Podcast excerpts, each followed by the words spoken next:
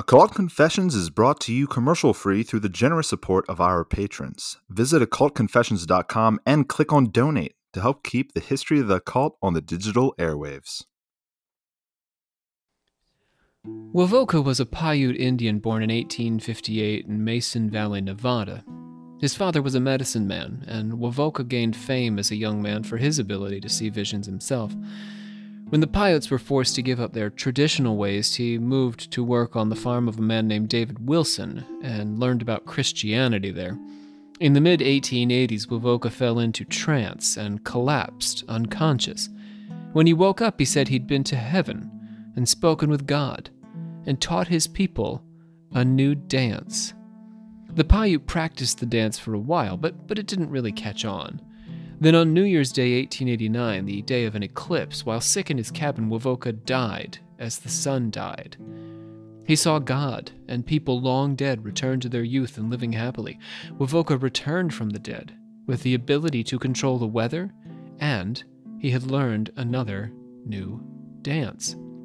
This time, the ghost dance, which promised to give the dancers visions of their dead relatives this dance would spread across the country and spark a new religion among America's native people. This was not the first ghost dance initiated among the Paiute. Twenty years earlier, a holy man named Wodziwob taught new prayers, songs, and a dance to his people at the Walker River Reservation in Nevada to bring back the dead and restore the old way of life. Wovoka's father had been one of Wodziwob's followers during this 1870 ghost dance. The idea of a mass return of the dead was new in 1870 and repeated by Wovoka in 1890, but there had been a long tradition of shamans who were able to bring individual people back from the dead, and Wovoka was the last of the holy men capable of this feat. Do not tell the white people about this. Jesus is now upon the earth. He appears like a cloud. The dead are all alive again. I do not know when they will be here, maybe this fall or in the spring. When the time comes, there will be no more sickness and everyone will be young again. Do not refuse to work for the whites, and do not make any trouble with them until you leave them. When the earth shakes, do not be afraid. It will not hurt you. I want you to dance every six weeks. Make a feast at the dance and have food that everybody may eat. Then bathe in the water. That is all. You will receive good words again from me sometime. Do not tell lies. Wovoka predicted a great earthquake that only the Indians would survive, after which the Indians and their revived ancestors would live forever in a world without sickness or misery. This earthquake, he said, would arrive in spring of 1891. Although Wovoka predicted an end to white oppression, this was not a warlike doctrine. God would solve the Indians' problems, and they need not take up arms against the whites to achieve this apocalypse. In order to survive the earthquake unharmed, the Indians were told to dance, to dance for four nights, ending on the morning of the fifth night, and then bathe themselves in a river. They should do this every six weeks. The dancer should wear a feather to lift him or her up when the earth shook and red, uh, red paint to protect against illness until that apocalypse should occur. My name is Rob C. Thompson. I am the Supreme Hierophant of the Secret Order of Alchemical Actors. We're working with uh, a small crew today, a crew of one. James Kaplangis, our captain of the table. James. Hello, everyone. I'm How are good. things? Yeah, you are James. Yeah, I figured, uh, you know, we usually have a rowdier bunch, but this is a serious topic. We're talking uh, genocide of America's native people, original sin of uh, the founding of America here. Uh, so I figured we get get a little serious with James. If if James James can get serious, uh, I've been serious quite a couple times before, and uh, you, yes. I, am okay at it. Yeah, yeah, yeah. Uh, so some serious things. I mean, we'll we'll, we'll try and, and relax a bit if we can. We, we don't want it to be all all, uh, all a funeral here. But uh, and, and, after all, we talk about the genocide of Native people. We're in the 1870s and 1880s. This has been going on for centuries at this point. I think if I'm doing my math correctly, you can correct me if I'm wrong there, James. No, absolutely. Um, yeah, this is the this is the point where we're seeing a lot of families move out and like into the lands that like away from the cities, right? The end of the. Oh, the pioneers. Yeah. yeah, yeah, we're sort of yeah. I mean, the pioneer times are still very well underway. Yeah. Um, native peoples have been moved off the eastern uh, co- east coast for quite a while at this point. Andrew Jackson did a lot of that in the 1820s, or he was part of that anyway. Um, but this is sort of like the end of that story of the genocide. The ghost dance is, is almost like a cap on on that series of events. Uh, before we pledge it out and get into this, I, I do want to note, and this is something we should bear in mind throughout the episode, when we talk about genocide and we talk about this being the sort of end of it, I don't mean to suggest that there are no Native people. There absolutely are uh, nations of Native people throughout the United States right now uh, who deserve our support uh, in every way we possibly can. Uh, it, at least, well, if, if I don't want to say if only, but or at least uh, in large part, I think because our history shapes our present, and we have to bear in mind that uh, these events that we're going to be talking about today are the reason Native people are marginalized uh, and oppressed in our culture. Um, so all those all, all things to think about as as we get into this. We, the members of the, secret order of alchemical actors, do solemnly commit ourselves to a full and honest telling of the history of the occult as far as we know it. All right, James, do you know how to open up the plugs? Plug, plug, plug. Very nice. First, our sources today we have Gregory Smoak's Ghost Dances uh, and Identity, Rani-Henrik Andersson's Lakota Dance of 1890, and S.E. Wilmer's Theater, Society, and the Nation. Uh, we want to thank, uh, second uh, in the plugs, we want to thank Ian McAlpin, one of our scholars bes- behind the scenes. We have a team of scholars behind the scenes who Thanks, uh, consult with us uh, yeah, listen, Ian's a regular listener uh, and uh, has some expertise in Native American history and culture, actually pursuing a master's degree in library science and information systems. Uh, so thanks again, Ian. And uh, last but not least, please subscribe, or I guess follow us and uh, review. Get, drop, drop us a review if you're enjoying what you've been listening to so far. Awesome. Okay, close them up. Plug, plug, plug. The Lakota chiefs gathered at the Pine Ridge Reservation in South Dakota, and each spoke their piece about whether or not to send a delegation west to Nevada to meet the Messiah. So we're setting the scene here. Uh, imagine ourselves on, on that, that Pine Ridge Reservation among the chiefs of the Lakota, and this this figure that I was talking about at the top of the episode, Wovoka, the Messiah, has emerged in in the West. So uh, the Lakota are trying to make up their minds. Should we go and meet this person, see what they have to say? What they decided was a delegation would go out in late summer uh, or fall of 1889 under the leadership of uh, Good Thunder, uh, the name of, of uh, one of the chiefs there. In 1890, the official delegation returned with the opinion that the Messiah had, in fact, arrived. So they were very impressed by Wovoka. Short Bull, who had fought with Sitting Bull in the War of 1876, and also Kicking Bear, were among this delegation and would go on to lead the ghost dance religion among the Lakota. They both opposed the reforms visited on the Lakota by the U.S. government after Sitting Bull's defeat. Uh, so politics in, in here is, I guess, what I'm saying. You following this, James? Yeah, yeah. So like they they they really didn't they were kind of pushed into the Messiah, you know, like from the other side, you know, like the, well, we, we, we don't want to, we don't want to stay here. We want to move across. To, so, so like as a, a, last resort, almost, you mean? Yeah, that's what I'm getting from it. Is that, is that what you're getting from it? Uh, stuck between a rock and a hard place. I, I do think they were impressed by Wovoka, and uh, I think you're right. I mean, they're in dire straits um, because of the way they've been treated by the government, the United States government. So uh, I think they're looking for anything hopeful, right? Right. Smoke came from heaven to the spot where the Messiah was to appear. When the smoke cleared, a man stood there, roughly 40 years old, with the sign of the crucifixion on his body. We don't hear exactly what that means. Right. I could I imagine it's not like the Christian crucifixion. Well, yeah, I mean, because Wovoka is a blend of native tradition and Christianity, that yeah, there's a bit of that. Uh, and in fact, as Messiah, he's meant to be a kind of second coming. So Wovoka says that since the whites had once crucified him, he had come to help the Indians right the wrongs that the whites had exacted against them. So Jesus is identifying with the uh, native people here, Jesus as Wovoka, you see. So they're sort of the same person. Okay. Wovoka is the second coming. Wovoka said that he could kill the whites simply by extending his arm and that the Indians should take up farming and go to school. So some practical suggestions for living their lives. Wow, that's a that's an odd thing to follow up. I can kill them with my arm. You should farm. I don't I don't know if that was the same sentence. not. this could have been separate thoughts, separate conversations. Uh, but those are some of the claims. So the uh, Cheyennes, the Paiute, the Shoshone, and the Lakota all gathered on a hill uh, to greet the Messiah. Let's hear a bit from Short Bull on that.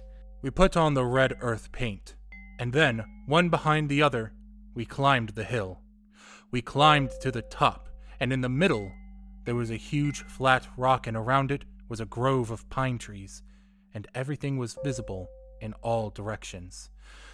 And then they sat in a circle, and one of the Paiutes sat in the middle where we were sitting and shouted something. After a while, a white man came and stood in the middle of them, but not one of us looked steadily at him. He stood with his head bowed, and all at once, surprisingly, he made a speech in the Lakota language. Wovoka told them that he would teach them a dance by means of which they would see their long dead relatives. He said they should go to the sweat lodge and not eat the white man's food or wear metal and dance with eyes closed, thinking of a lost relative. Um, so this is the first instance of you know not eating the white man's food. Wovoka is really a champion. Uh, there is this syncretic blend with Christianity, which is of course um, a kind of white religion in a way. Well, I guess that's not fair. It's a black religion, but um, when we think about African American populations in the United States or Native populations, Christianity is being imported or given to them through whites. So we associate Christianity with whites, but actually, what Wovoka is doing here with the syncretic Native slash Christian religion is he's encouraging Native people to return to Native things, to Native ways, to Native practices, and to turn away from white practices, beginning with the white man's food and metal. Right. You see? Yeah. He told them to do as the white man asked because they would not have to for long. So culturally, they're turning back to native ways, but he, he doesn't want to instigate conflict with the whites, particularly the soldiers. Wovoka showed them, yeah, yeah, yeah. Wovoka showed them a vision of a village, and then Wovoka sort of appeared in that vision. So, imagine you're looking out and, and you suddenly see this sort of like dreamlike hallucination, and the guy's showing it to you, and then he's in it. Wow. Yeah, pretty cool. Yeah. Then he asked them to close their eyes, and he and the village slowly disappeared. So he sort of vanished this way. He walked into the dream, and then the dream faded away. When he descended from the hill, Short Bull was unsure of what he saw. I mean, for good reason. That's wild stuff. And he asked the the others who had joined him, but as it turns out, everyone had seen the same thing, and they all agreed that they should join in this dance. It's pretty amazing that uh to have that many people, you know, on board with you like, like wow. Uh, yeah, I mean, it, it, it's it's interesting, right? As a paranormal event, that all of these people would witness the same thing independently, and they're critical of it. It's not like you know they're inclined to it. He's asking. He's like, "This, I, I can't believe I saw this. Did you guys see this?" And everyone's saying, "Yes, we saw this thing." That wasn't even the thing that they're they're trying to learn. So like they're impressed, I guess, at this point. They're they're ready to learn the dance. Yeah, I think Wovoka was an impressive person. They like what he had to say. Delegates told of seeing long dead relatives and that having eaten only the parts of the buffalo they felled that the Messiah, as the Messiah had advised, the buffalo came back to life again. So they learned these interesting tricks. So they could eat a piece of the buffalo and then they could revive the buffalo. And they could also talk to their long dead relatives. There's sort of a bit of spiritualism mixed in here. And American spiritualism is absolutely a thing at this time period, the 1870s and 1880s. It's popular. So they're talking to the dead and they're interacting with the buffalo this way. Wovoka also shortened their way home. After making camp in the evening, they found themselves closer to home when they woke up in the morning, so they sort of moved in the night. He is so efficient. yes. Life. Yes. He's a man of great travel. Mhm. When Good Thunder and the delegation returned, they said they had seen the Son of God with holes in his body. So that's how they described Wovoka. So maybe that's what they meant by the signs of the crucifixion, Right. are uh, stigmata almost. Stigmata. Maybe not bleeding, though. Uh, although these things were not part of the accounts they had initially given of their experience, that these became part of how they described it. This figure, Wovoka, talked abstractly about Jesus' return, but did not necessarily identify himself as Jesus. So I guess I misspoke a little bit there. He is, he sort of is speaking as Jesus, but he's also not Jesus. A bit confusing, I But guess. people could still see him as the second coming of Jesus. Yeah. Right. Yeah, yeah. He, I think he was open to that de- designation. I speak a little bit at a turn here, but he was also differentiating himself from the historical Jesus in some ways. So a little bit, a little bit tricky metaphysics there.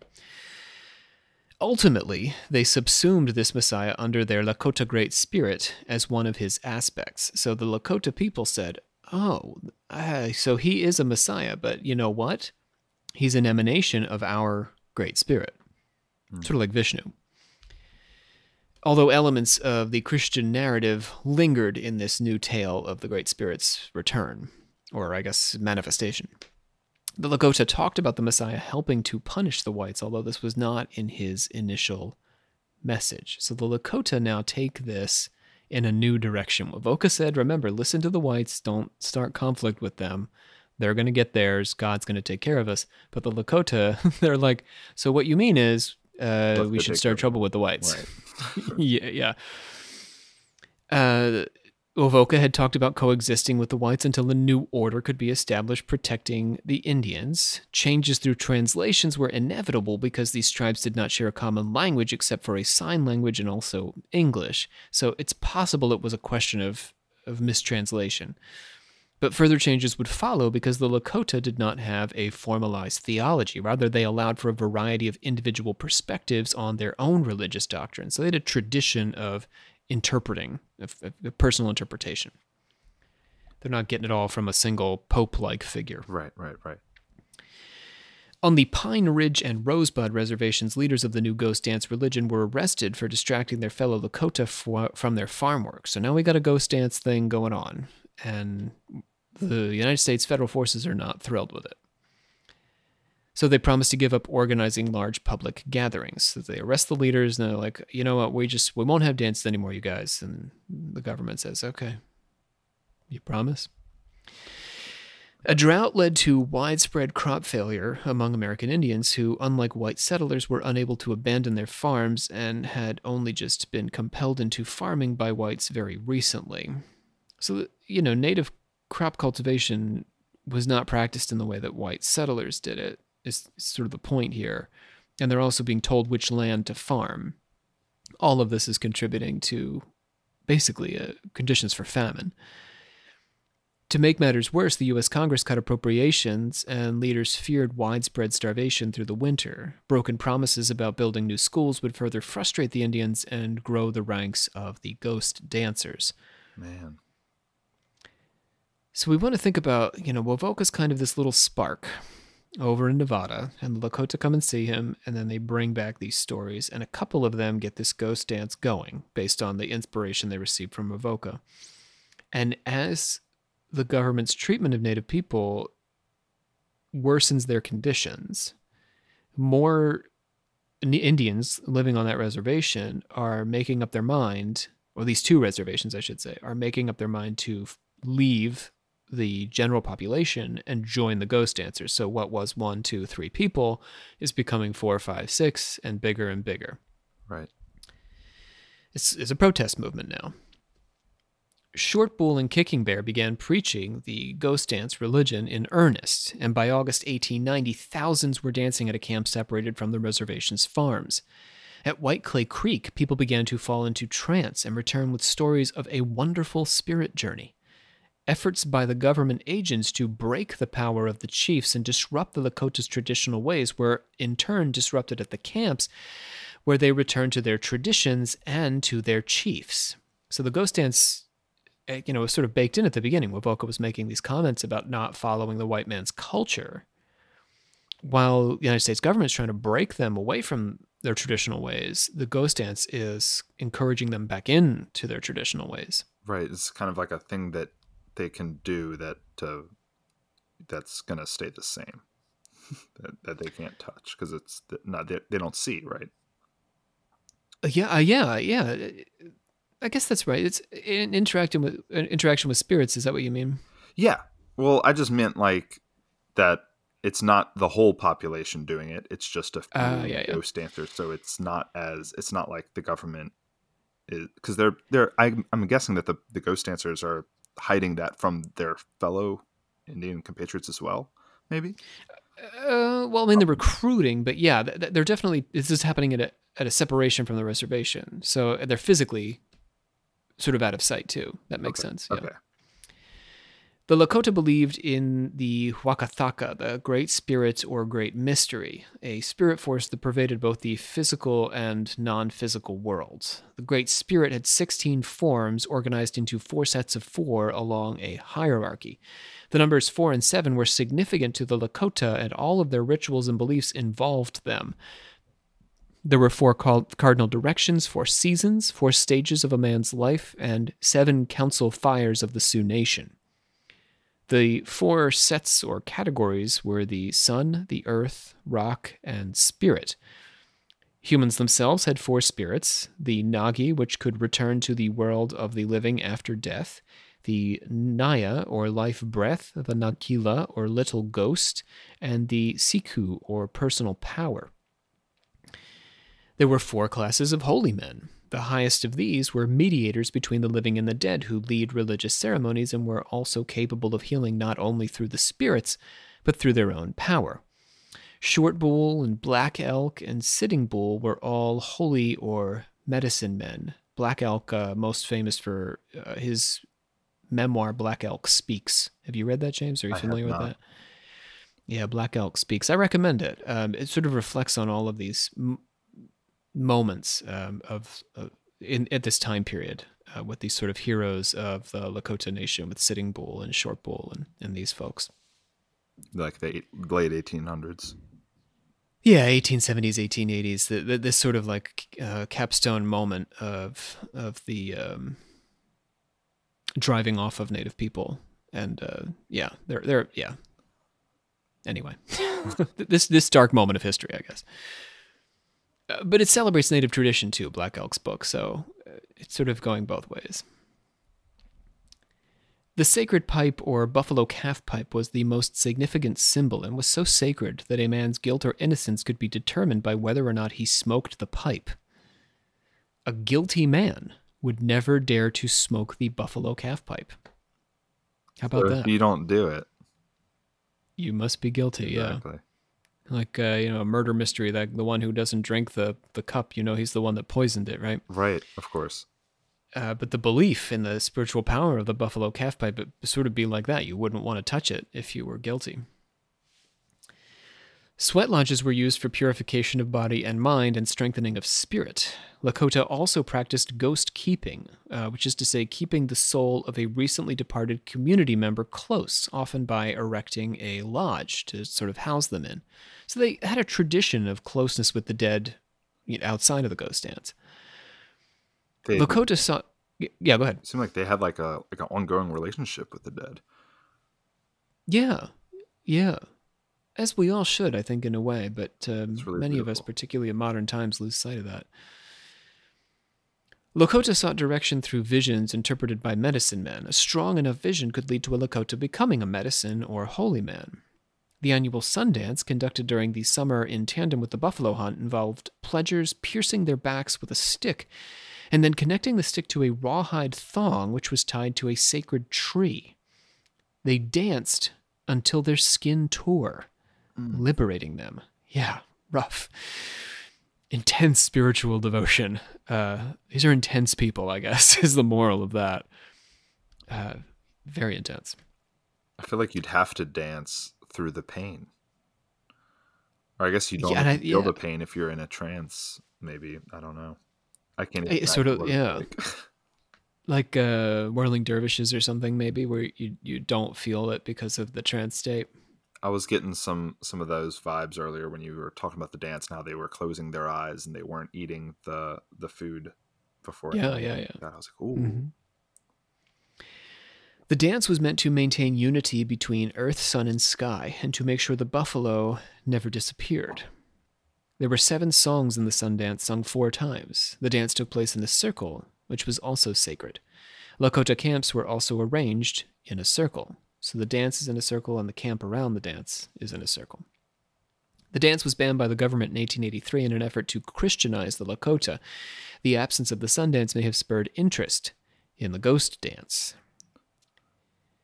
So again, uh, the actions of the U.S. government are prodding and spurring and fanning the flames of the ghost dance. That's really, I mean, that's really a shame. I feel like the government should feel bad about itself when it outlaws a dance.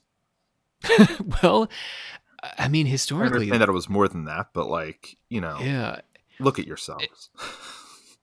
th- there there has been James a fear of dance and music and performance throughout history. When uh, the Spanish arrived in Cuba and Puerto Rico, the first thing they did was ban the dancing of the native people, the areíto.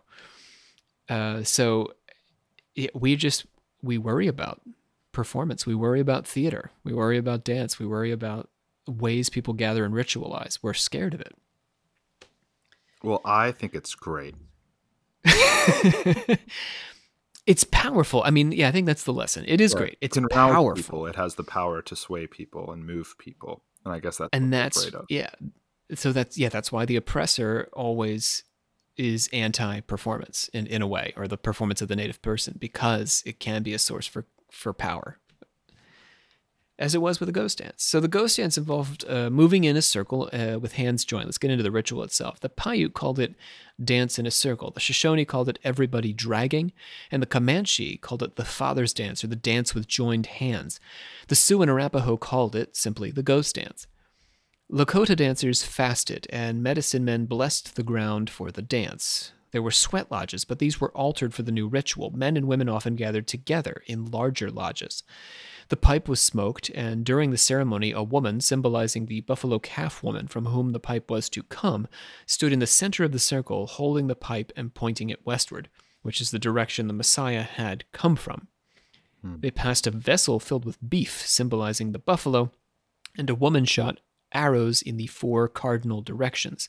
So this is all sort of preparation, getting us ready for the ghost dance proper. The arrows were collected and then hung on a sacred tree. The lead singer and lead dancers then gathered in the center. During the first song, the dancers stretched their hands to the west, the direction from which the Messiah came, and to which the buffalo calf woman had departed mythologically. After the song, they cried, joined hands, and began dancing and singing the next song, moving in a circle from left to right. The lead singer and dancer grew increasingly intense in their song, and the dancers threw dirt in their hair, crying out the names of lost loved ones, trying to inspire visions. Some leapt into the air, leaving the circle and eventually falling to the ground in trance. The dance ended when enough of the dancers had fallen into trance. Medicine men interpreted the dancers' visions, and the ritual began again for as many as three times. Wow. When the day's rich, yeah, it's a big night, or big day, I should say. When the day's ritualizing had ended, the dancers shook out their blankets and bathed in water to purify themselves. Big, big event. So I like how they. You said they got in like saunas beforehand. Sweat lodge. Yeah, Sweat sweat lodge. lodge. Yeah, mhm. I think Similar sauna when idea. you say that, but it's all good. It's a modernization, I guess. Similar uh, concept, and, and ordinarily this would be gender divided, but they created a sort of gender neutral space before this event. And and the crying out to the dead again. We have to bear in mind the famine and the the abuse at the hands of the United States government. There were a lot of, you would have a lot of dead in your life as a survivor in the Lakota tribe at this period. Uh, so the the wringing of of the hands and, and tearing of the hair, uh, you're feeling real emotional pain just just from the losses you've endured in your life through this uh, hardship. I bet it's uh, amazingly cathartic. It sounds like I imagine it must have been, yeah, cathartic and also in a way revolutionary insofar as it stirred up anti oppressor sentiments and feelings. And that gets to some of what they were saying. Uh, when we talk about them going into trance, having visions, and those visions being interpreted, th- this starts to get to the sort of political impetus of the movement. We'll, we'll talk about that in a second. Many Lakota traditions were revived around the ghost dance. The ritual was not an act of directly making war on the whites, but it was a way of reviving American Indian culture, as we've been saying, mm-hmm. in the face of white efforts to obliterate that culture. But over time, the ghost dance began to change as it was reshaped through dancers' visions and the way those visions were interpreted by medicine men. Wakan Tanka instructed me to return to my people, the Sioux and say to them that if they would be constant in the dance and pay no attention to the whites, he would shortly come to their aid. If the high priest would make for the dancers medicine shirts and pray over them, no harm could come to the wearer. That the bullets of any whites that desired to stop the Messiah dance would fall into the ground without doing anyone harm, and the person firing such shots would drop dead. So they make medicine shirts which uh, they say the bullets of whites cannot penetrate. Really? But, Honestly. We'll get into the medicine shirt does play a role in, in what happens here. So, in addition to these medicine shirts, they began to bring guns to the dances to defend their observances, although, as Wovoka had instructed, they did not dance with the guns. So now it's getting to be a little, you know, legitimately revolutionary. Now they have guns in, on hand. Sitting Bull himself was not opposed to the dance. He had friends among the missionaries and was open to Christian ideas, but he failed to have a vision in his attempt at the dance. And so he blessed others to enjoy it, but did not join in it himself. You see, so he tried it and he really, didn't, he, he didn't have a vision of any kind. So he said, eh, I, I just don't think this is for me, but, you know, the rest of you, feel free. Carry on. By October, some Lakotas had relocated to the dance camps, and the churches and schools on the reservations were empty. Roughly a third of the reservation population at Rosebud and Pine Ridge had joined the dances. Tension then rose between government agents and the Lakotas, and the medicine shirts became increasingly important to the Lakotas' practice.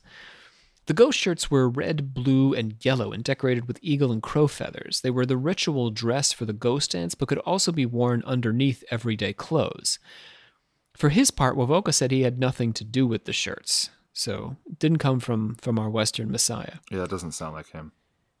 No, uh, this sort of something the Lakota came up with themselves. They may have been inspired by the Mormons. This is interesting who had regular contact with the Lakota at the time and had a similar garment in their sacred gown. So the Mormons have this undergarment That's as right. well. I remember talking about that in like a first season episode or two. Yeah, yeah. we have mentioned the magical Mormon under undergarments. Mm-hmm. Yeah, uh, and uh, Mormons are, you know, they moved from New York State in 1830 out to Utah, so they're very much in the mix uh, stretching across that expanse. So they're going to sort of like drop Mormons along the way. Uh, so, so they're very much scattered around the West. The Lakota came to believe that the shirts were bulletproof and would protect them against the white man's aggression. This was part of a larger Lakota tradition in which sacred symbols could, could protect against enemies. Crazy Horse, for example, was thought to be personally bulletproof. Wovoka, Crazy Horse, of course, a, a legendary uh, native warrior, at, at this time period. Wovoka had promised a new world the next spring, but with tensions mounting with government agents at the Lakota reservations, Short Bull co opted the Messiah's role and announced that the new world would dawn much sooner. In fact, he said, after the next moon. So, woo, condensing that timeline.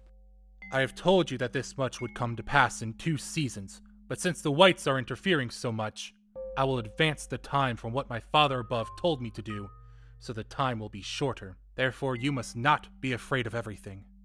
Some of my relations have no ears, so I will have them blown away. There will be a tree sprout up, and there all the members of our religion and the tribe must gather together. That will be the place where we will see our dead relations. But before this time, we must dance the balance of this moon, and at the end of which time the earth will shiver very hard. Whenever this thing occurs, I will start the wind to blow.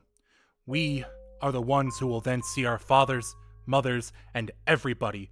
We, the tribe of Indians, are the ones who are living a sacred life, God, our Father Himself, has told and commanded and shown me to do these things. He's like, I can't wait. He's not going to wait. He's not waiting. It's time. The time is now. Strike while the iron's hot. Or rather, well, you know, there's famine. I mean, there's there's good reason to move quickly. People are are hurting. People are in pain. Provoked by rising excitement, the United States Army arrived on the 20th of November 1890, and this caused the ghost dancers to retreat and join together camps. There were 1,800 Lakotas and roughly 700 Miniconjus who gathered at these camps. Sitting Bull led the dance at Sta- Standing Rock. The arrival of the army frightened Lakota who fled to the ghost dance camps for protection, further swelling their ranks. So, again, the army's actions are unintentionally building this movement. Other Lakota, fearful of being treated as hostile by the army, volunteered to help the government, and then f- and they further divided the Lakota. So we also have some Lakota who are siding with the U.S., albeit a minority. The ghost dancers gathered up at a plateau they called the Stronghold, a place that was both easily defensible and fully provisioned to await the coming of the New World. Prophecies from the dancer's various visions began to fall flat, though, most notably when a man wearing a ghost shirt volunteered to be shot at, and the bullet did penetrate into his body. That's Several groups. Yeah, go ahead. no, I was just saying that's sad. That's a sad story. Yes, yes. Um, several groups then within the Ghost Dancers broke ranks and decided to leave the stronghold and return to Pine Ridge and surrender to the army. The army was also putting pressure on Sitting Bull at Standing Rock. And I've sort of assumed so far that uh, everybody knows what Sitting Bull is, is known for, uh, but at this point, I'd like to do a little brief history of Sitting Bull uh, to, to give us a sense of exactly what Sitting Bull was all about. Do you know about Sitting Bull, James? You know, I was about to say, I'd like, like to know a little more about Sitting Bull. I would yeah. love to know more about Sitting Bull. Sitting Bull was a member of the Hunkpapa tribe of the Lakota. At the age of 14, he joined his first mounted war party and bravely confronted a rival warrior, jabbing him with his coup stick. His family had called him Jumping Badger, but he came to be called Slow. So that, that was so he, he had been Jumping Badger as a little guy, Uh, but then eventually they just started to call him Slow. Slow. That was his name, uh, because because he he had a very deliberate and awkward way that he carried himself around. So they just said, "Ah, jumping badger, that doesn't make sense anymore. Now you're just slow." I like but- that. The 14 year old's father gave him the name Sitting Bull after the male buffalo who holds his ground. So dad comes through here and he says, He's not slow. My man here stands his ground. So uh, this is when he jabbed a, a rival with his coup stick. He said, Here's a man who stands his ground. He's Sitting Bull. So a much stronger image. Yes. In 1857, he was then named chief of the Hunkpapa. After skirmishing with whites along the Powder River in Wyoming in the 1860s, he refused to sign the Treaty of 1868, limiting the Lakota to western South Dakota and taking away large tracts of hunting land. Other chiefs did sign, and the treaty was ratified. As the railroads arrived and gold was discovered, the government violated the treaty, as the United States government often would, breaking apart the Lakota sacred ground and proving Sitting Bull right in ref- his refusal to sign. I don't want to do this and I don't want to get too far into this, but you know, when we think about contemporary circumstances and pipelines and this sort of stuff, hmm you know, this is this is a centuries old problem that the United States government does not honor the sovereignty of native people. Okay. Won't get deeper into that. In defiance of the treaty, Sitting Bull set up camp west of the reserved territory, moving to Montana, where there were still buffalo to hunt, and he could observe traditions that the government agents had begun trying to replace. He had a premonition of whites arriving in blue coats as the army under the command of General Alfred Terry marched to force him and his followers back onto the reservations. Now, here's a name that will sound familiar, James. Lieutenant Colonel George Armstrong Custer. Yeah. Custer. Yes, so his Custer's last stand is is actually against Sitting Bull. Uh, and a little known fact about General Custer, he was a veteran of the Battle of Gettysburg. Really? Yeah, uh, he would have been on the right side of history at the Battle of Gettysburg, and then the wrong side of history here in this moment. So Custer attacked Sitting Bull at his camp at the Battle of Little Bighorn and died in the assault and lost the battle along with 300 soldiers. The Lakota then dispersed to avoid capture by the army, and Sitting Bull moved his camp to Canada, where he lived until 1881, when the buffalo had been so depleted he could no longer sustain his followers. He surrendered to the United States military and spent two years as a prisoner at Fort Randall. And he spent the summer of 1885 traveling with Buffalo Bill's Wild West show. Isn't that interesting? Wow. I did not know that. Yeah, he was a, a performer for a, a little while. But here's here's the neat thing about Sitting Bull. As he was traveling with the Wild West show, he gave most of the money he made selling autographed photos of himself to poor white children who begged along the show's route. Yeah, what a character. What a guy. What a beautiful soul. Intense, right? Mhm. He didn't blame the white children for the actions of the white government. And yeah, remarkable, remarkable person. He returned to Standing Rock, uh, where a violent end still awaited him.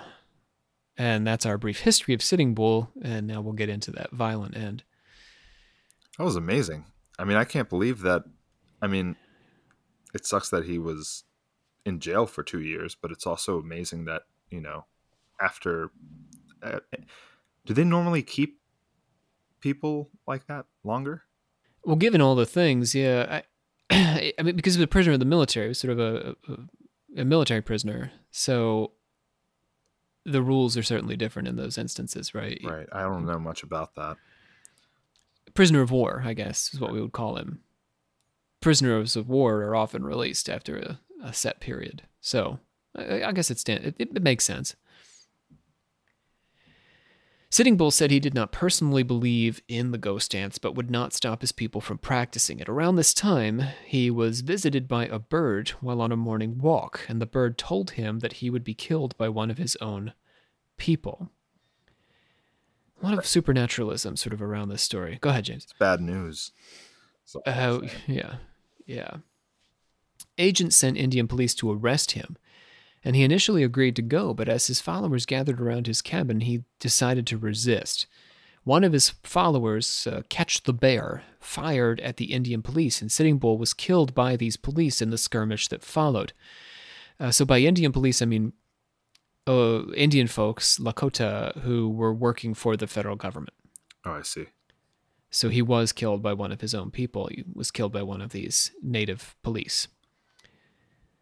A war between Sitting Bull's followers and the Indian police ensued immediately, during which a Hunkpapa warrior rode to the middle of the skirmish wearing a ghost shirt, and in this case, was unharmed. The news of Sitting Bull's death and the arrival of the refugees from his camp frightened the Miniconjus, led by Chief Bigfoot. And on the 29th of December, the army intercepted a band of Miniconju and Hunkpapa Lakota on their way to Pine Ridge and forced them to make camp at the uh, infamous Wounded Knee Creek. That should all, does that sound familiar as That- well, that James? Also sounds familiar. Yeah. The men were separated from the women and children, and the army began searching for weapons, which the men refused to surrender on their own. Yellowbird, who was a medicine man, began the ghost dance, throwing dust in the air and singing about the power of the ghost shirt. Army soldiers asked him to stop. He refused, but eventually stopped only to pick up the dance again later. The soldiers grabbed hold of a deaf Lakota carrying a gun who may or may not have been Sitting Bull's son. The gun went off, and a skirmish erupted. What followed has since been called the Massacre at Wounded Knee. The soldiers killed women and children as well as men, some shouting out revenge for Custer. So that's what the federal forces were shouting. Hmm. 25 United States government soldiers were killed and between 150 and 250 Lakota. So 10 times, roughly 10 times the number. Following Wounded Knee, the Ghost Dancers fled, but their unity was disintegrating in the face of the army's pressure, and at the end of January 1891, a caravan of between 4,000 and 7,000 Lakota returned to Pine Ridge and surrendered to the army. Basically puts an end to our history there. Wovoka and his ghost dance continued underground, though, after the events at Wounded Knee and the ghost dance was publicly revived at the Wounded Knee incident in 1973. So we just jumped forward 100 years. Whoa. yes. But is that the same place? yes, they so this is a I mean the 1970s, 1960s, we think about the civil rights movement. Right. Uh, and we think about sexual liberation. What we don't often think about is that while African Americans, uh, you know, with Malcolm X, Martin Luther King Jr., and uh, John Lewis, all those folks were demanding equal rights and protection of the vote. We also had a movement among Native people demanding civil rights, and that's what the Wounded Knee incident was. Was part of that uh, Native uprising, that Native uprising, and to demand civil rights it was part of the civil rights movement, technically, broadly conceived. Of course, yeah. There was there's civil rights apply to all people, right? Absolutely, yeah. Uh, so, as part of the American Indian movement, it's called the American Indian Movement, I mean, sort of within the, the umbrella of civil rights, a quest for civil rights. 200 Oglala Sioux occupied Wounded Knee to protest the United States' failure to honor past treaties, fair enough, and demand opening up treaty negotiations again. So basically, the demand is we want to renegotiate our relationship with, with you guys. Right. With the government in particular road blockades were established around the occupiers and paramilitary forces with armored vehicles. Paramilitary forces, this is what we brought. This is what the United States brought to confront these people. Sounds like a little much. Right?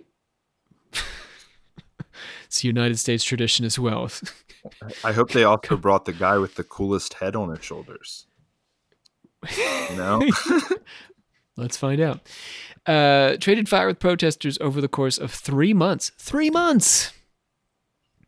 Until both sides agreed to disarm. So, yes, apparently some were cooler heads were present, but it took them three months. So, it took them a while to cool off. Wow. And the United States government came in to occupy the town. In the midst of the conflict, Lakota men and women danced the ghost dance. The ritual was meant to put them in direct contact with the generations who preceded them on the very site where their ancestors had been killed and where they had danced the ghost dance.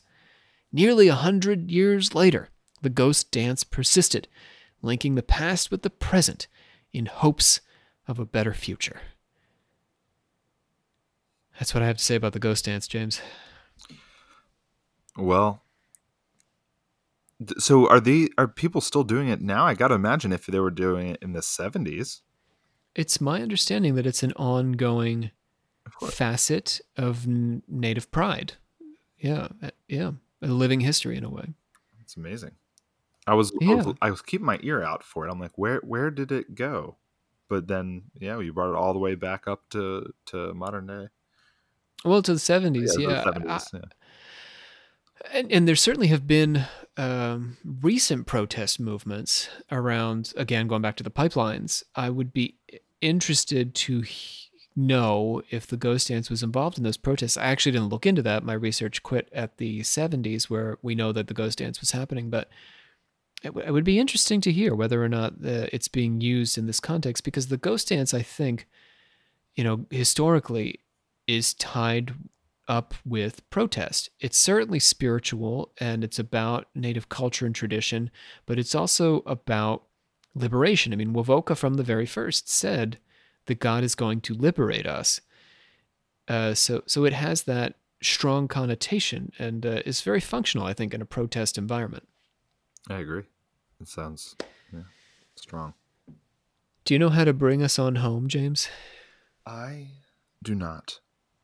you have to. You just have to adjourn our our meeting here. I hereby adjourn this meeting of alchemical actors until we get together and do it again. Yeah, that's not bad. That was pretty close. You missed a couple words, but otherwise, not too shabby. Hmm. Uh, I want to thank our uh, voice boys, uh, Andrew Mims and Sean Priest, Brandon Walls, Luke Kinneman for uh, their help working on this episode on voices and editing. Joining me at the microphone, we had our captain of the table, James Kaplanges. Yes, have a great night, everybody. Great night or day or whatever you're having. Early morning. Or do it. We never know. This is a podcastosphere, James. They could be listening at any time. That's right. Amazing. The power of the internet. Uh, and, and, and do uh, reach out and, uh, and connect with your native tribe and uh, be generous with people and be loving, right? This is a nice reminder of, of the way history shapes the present um, and that we are always trying to correct the sins of the past. That's right. Try to leave every place better than you found it. Join us next time when we talk, uh, we go to China uh, for a discussion of Chinese secret societies. Love China. Of course, we're not actually going to China. We're just going there in our in our research. and Yeah, we need a visa and stuff. We can't afford that. that how many patrons do you think we have? not enough to go to. I mean, if we live Uh. closer to China, maybe. Check us out next time here on Occult Confessions. Good night or goodbye.